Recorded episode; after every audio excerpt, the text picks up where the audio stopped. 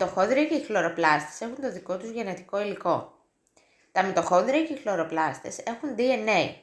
Το γενετικό υλικό των μυτοχονδρίων και των χλωροπλαστών περιέχει πληροφορίες σχετικές με τη λειτουργία τους, δηλαδή σχετικά με την οξυδοτική φωσφοριλίωση και τη φωτοσύνθεση αντίστοιχα και κωδικοποιεί μικρό αριθμό πρωτεϊνών. Οι περισσότερες όμως πρωτεΐνες που είναι απαραίτητες για τη λειτουργία των μυτοχονδρίων και των χλωροπλαστών κωδικοποιούνται από γονίδια που βρίσκονται στο DNA του πυρήνα.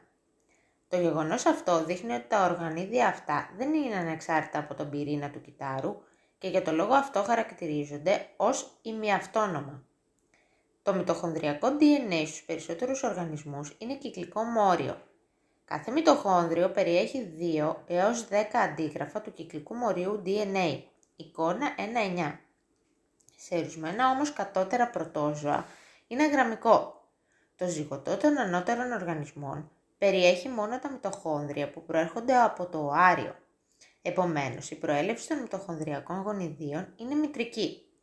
Το DNA των χλωροπλαστών είναι κυκλικό μόριο και έχει μεγαλύτερο μέγεθος από το μυτοχονδριακό DNA.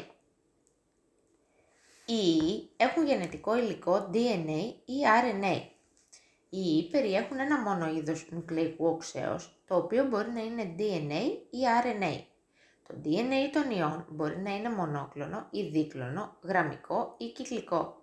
Οι RNA έχουν συνήθως γραμμικό RNA. Σε σπάνιες περιπτώσεις είναι κυκλικό, το οποίο μπορεί να είναι μονόκλονο ή δίκλονο. Οι ιοί και ο κύκλος ζωής τους θα αναλυθούν στο αντίστοιχο κεφάλαιο.